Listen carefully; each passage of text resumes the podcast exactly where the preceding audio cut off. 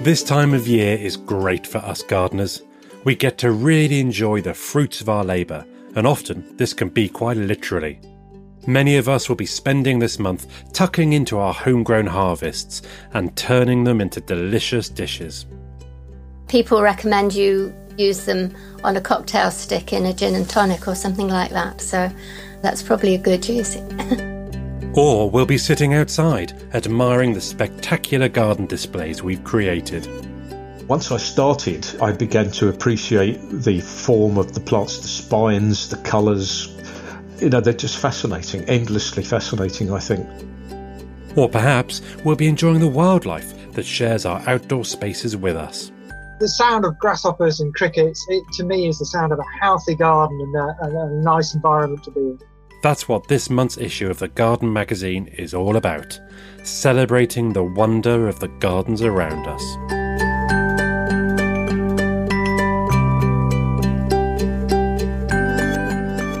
I'm Chris Young, the magazine's editor, and this is the Garden Podcast.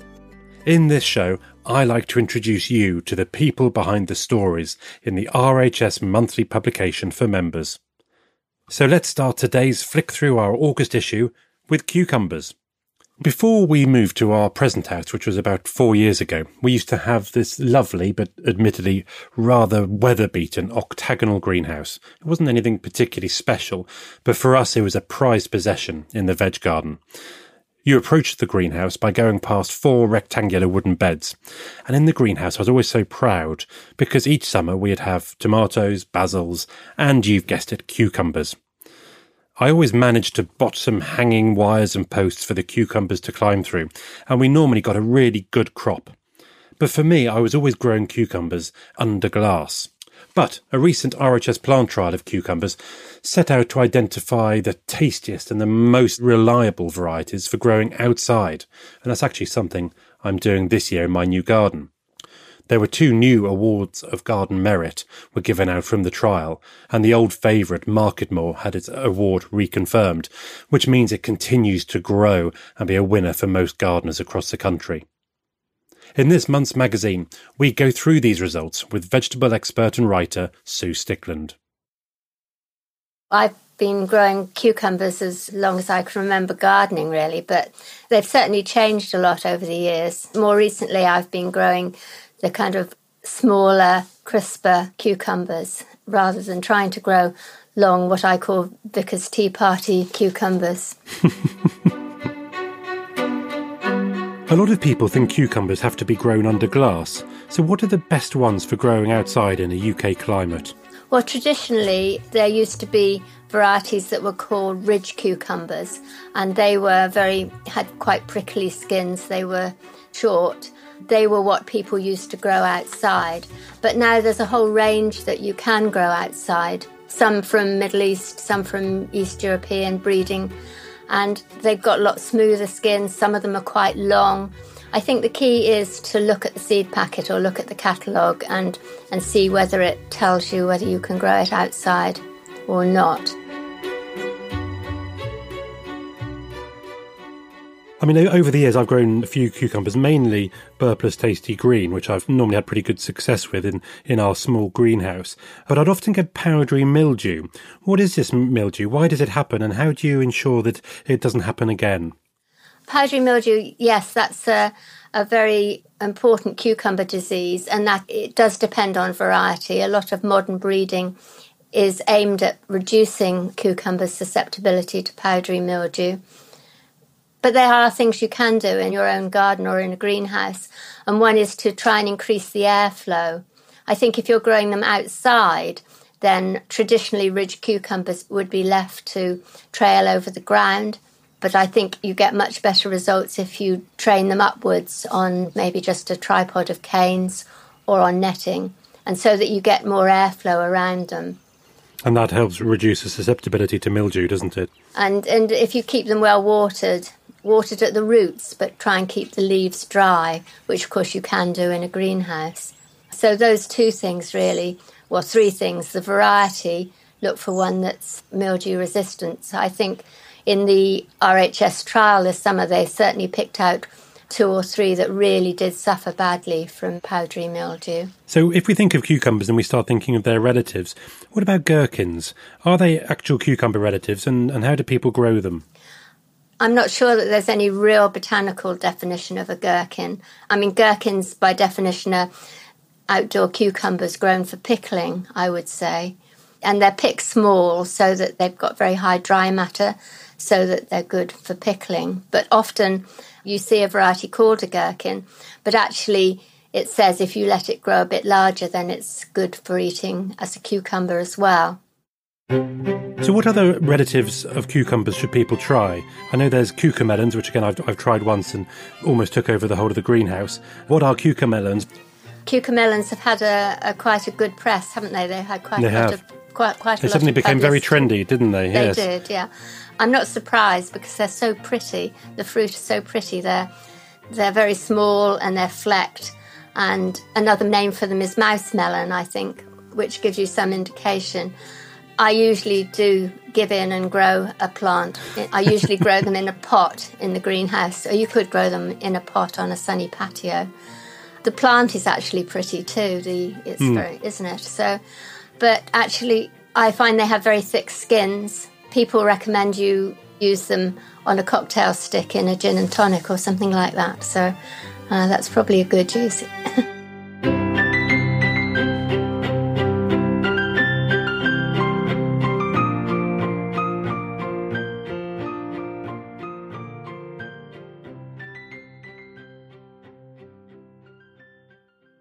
Sue Stickland. We've got plenty more in this month's magazine to keep your green fingers busy. Now, we know that many local authorities are under a huge amount of financial pressure at the moment, so it's really pleasing to see when a public open space is maintained, it's managed, and it's loved to such a high standard. Preston Rock Garden on the busy A23 London to Brighton Road in Brighton is one such open space, and garden writer Patty Barron gives us a fascinating overview of this special public garden. The Garden magazine is, I hope, synonymous with great garden photography, but especially so are plant plates. These are photographs where we compare different plants or selections of plants on the same photograph next to each other. This helps to compare and contrast and really understand the detail of the plants we're talking about. This issue, we actually have four plates one on cucumbers, one on hibiscus, and two from RHS Garden Rosemoor. If you've never been to Rosemoor, which is in North Devon, do try. It's a gem of a garden, laid out with lots of different garden rooms. And the article this month looks at two of those rooms. One's called the Cool Garden, the other the Hot Garden. And our photography shows you some of the key players in what makes these gardens. And it's also a timely reminder of the flower power you can get in a July garden, whether you like it hot or cold. Other things from the August issue include Rachel de Thame talking about containers, Joel Ashton wows us with his wonder of wildlife, and Lia Leendertz talks about the role of hedging in helping cut pollution. Plus, there's tons of practical advice, award winning hypericums, and the latest news. Wow, I hope that keeps everyone nice and busy. At the garden, we love to meet passionate growers from across the country with a taste for the unusual, and this month's edition is no different. You won't see many plots like garden designer Paul Spracklin's. His green space is home to an array of cacti and succulents from around the world. You may be surprised to find out that these aren't houseplants, but they actually spend the year outdoors, and he's made it all possible in the British climate. My interest in tropical gardening, I can actually pin that down fairly accurately. The first time I had some outside space of my own was um, back in 1985. I had a flat with half a garden. I'd been torturing a Fatsia japonica in a dusty corner somewhere. Not knowing any different, I decided to release it and I planted it in this half of the garden. And of course, it did extremely well. So that set off a very strange thing in the back of my mind where I thought, what other plants can I grow that look like house plants? And that's what started me off on what's become a 35 year obsession with trying to make my garden look like houseplants. The first cacti that I planted were um, opuntias. They're, they're the most widely grown. If people are growing a cactus outside at all, then generally speaking, it would be an opuntia, which is one of the flat padded ones. I also grew some of the smaller miniature balls, I suppose, little tiny things. There's an awful lot of those that are very hardy and they flower quite spectacularly. Echinocereus and some of the smaller Echinopsis and uh, some of those plants. I think drainage is very important. One of the things that I say is that if you were going to grow a water lily, you wouldn't dig a hole in the garden and plant it because it wouldn't last very long. It needs certain conditions. And um, similarly, if you're growing cacti, you have to give them certain conditions. You can't just dig a hole in your normal garden soil and then plant one. So um, the best idea, really, if you're growing cacti, is to let the root area drain perfectly. So if you could make a raised bed, backfill with freely dry, some sort of freely draining medium, and plant the cactus in the, the raised bed, then the immediate root area of the cactus is never going to get waterlogged.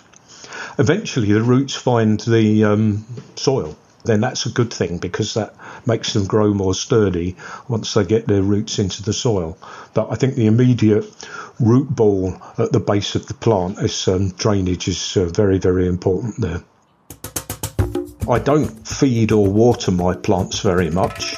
My justification that for that is um, not just laziness, but also uh, I believe that if you grow the plants hard, it makes them tougher somehow, so they're more prepared for winter if they uh, haven't got lots of soft growth. So I don't feed or water the plants. Newly established plants I might water occasionally through the season, but um, the big established plants I just leave them to their own devices really. So um, I'd say that they're a, a, very easy care thing, and certainly with um, increasing summer droughts, it's a joy not to have to drag the hose around that half of the garden. I have to say. I enjoy doing something a bit different. I enjoy having an exotic garden, and I enjoy having an exotic garden that suits my growing conditions. So I, I, enjoy the fact that they will tolerate drought. But then once I started, I began to appreciate the form of the plants, the spines, the colours. You know, they're just fascinating, endlessly fascinating, I think. I think people do have to look at new types of plants to grow because extended summer droughts are going to be an increasing thing, I believe. Whether they go as far as this, I, I don't know. It's a bit of a an all-encompassing thing, really. I think you have to have the interest and um, want to put in the research and uh, that kind of thing. Everybody should be growing plants that have a nod to the um, changing environment.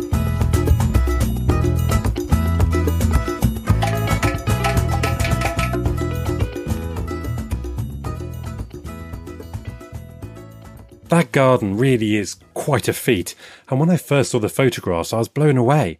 I was really thinking, can you actually grow all of these cacti outside year round in the UK? I'd never really seen anything like it. I'd actually seen some Opuntia cacti growing outside in a local housing development in Peterborough, but I've never seen anything on the scale of what Paul is achieving. You can see and read more about Paul's garden in the August edition of the magazine. Visit certain parts of RHS Garden Wisley in late summer, and you'll be met by a chorus of beautiful song. Not bird song, but some cricket and grasshopper melodies. Britain has more than 30 species of these charismatic insects, and many of them are rare and in need of our help. My colleague Andy Salisbury from the RHS Science team has a love for all things crawling and hopping and has written a fantastic article about why we should all love these summer songsters. He's here to tell me more about their iconic sound. Like many things in the animal world, it's all about sex. Grasshoppers and crickets sing. The crickets using their wings, and the grasshoppers use their legs to against their wing. It's usually the males which make the most noise, and that is to defend a territory and attract in uh, the ladies, basically. So it's the the reason why they stridulate or, or make this noise is to tell other males to go away and bring in uh, the females. In some species of grasshoppers, the females do respond as well.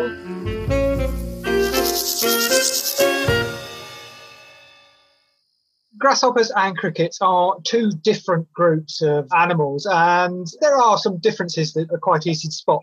Crickets generally have very long antennae, longer than the bodies, whereas grasshoppers often have short antennae, which often don't reach far beyond the beginning of the base of the wings. Also, with crickets, they actually use their wings to make their noise or stridulate, and they're one wing against the other whereas grasshoppers use their legs to rub against the wing. And each species of cricket has their own noise. And to hear some of them, you have to use a bat detector. I've always loved grasshoppers and crickets. They're some of the largest insects in Britain, many are large, quite a few are rare. Some are predatory. Everybody thinks a cricket is going to be um, something that feeds on grasses and leaves But actually a large number of our bush crickets are pretty predatory and will eat uh, other insects. I think one of my favourite species of the crickets is the wart biter. Now, this is very rare in Britain, but I have fond memories of holidays in France and, and Switzerland. It's a large bush cricket, about three centimetres long. It is one of these which has those long side-like ovipositors but it's the history of its name as well, which is quite interesting. It's called wartbiter for a very good reason. In several areas of Europe, its large jaws were used to carry out uh, the medical procedure that its name suggests. They were used to bite off warts.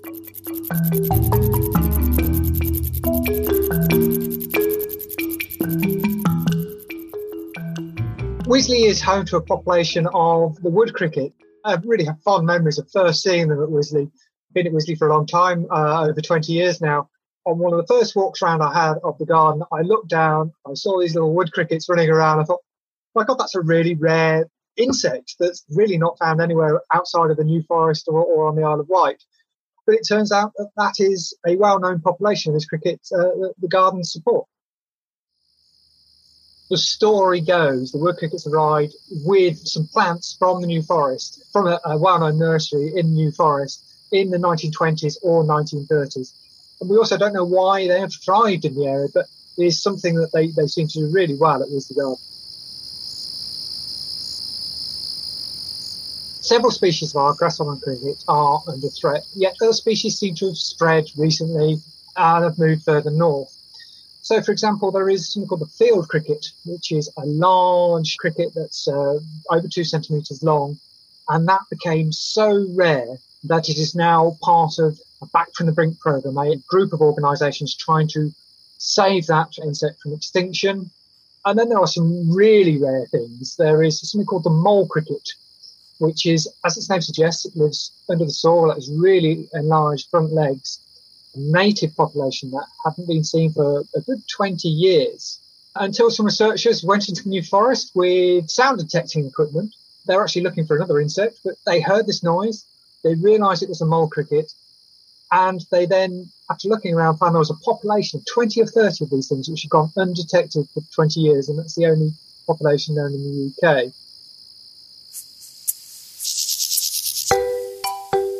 But yet, other things have turned up more widely. So the uh, conehead crickets have begun to spread northwards, as there's something called the Roesel's bush cricket, and they've begun to turn up in people's gardens. to me, the uh, sound of uh, grasshoppers and crickets is one of the best sounds of summer. It's, it's a real sign that so you're in a healthy environment, whether you're walking through grass or going through a woodland or coming across these creatures on a walk or in your own garden. The sound of grasshoppers and crickets, it, to me, is the sound of a healthy garden and a, and a nice environment to be in.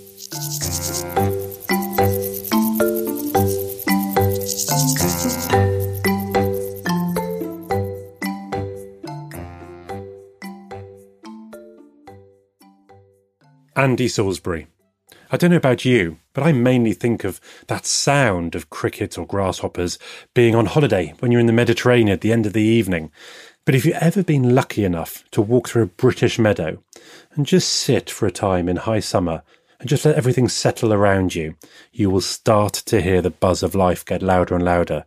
And that certainly means crickets and grasshoppers. It's a really special sound, but something that we don't necessarily think of hearing all the time.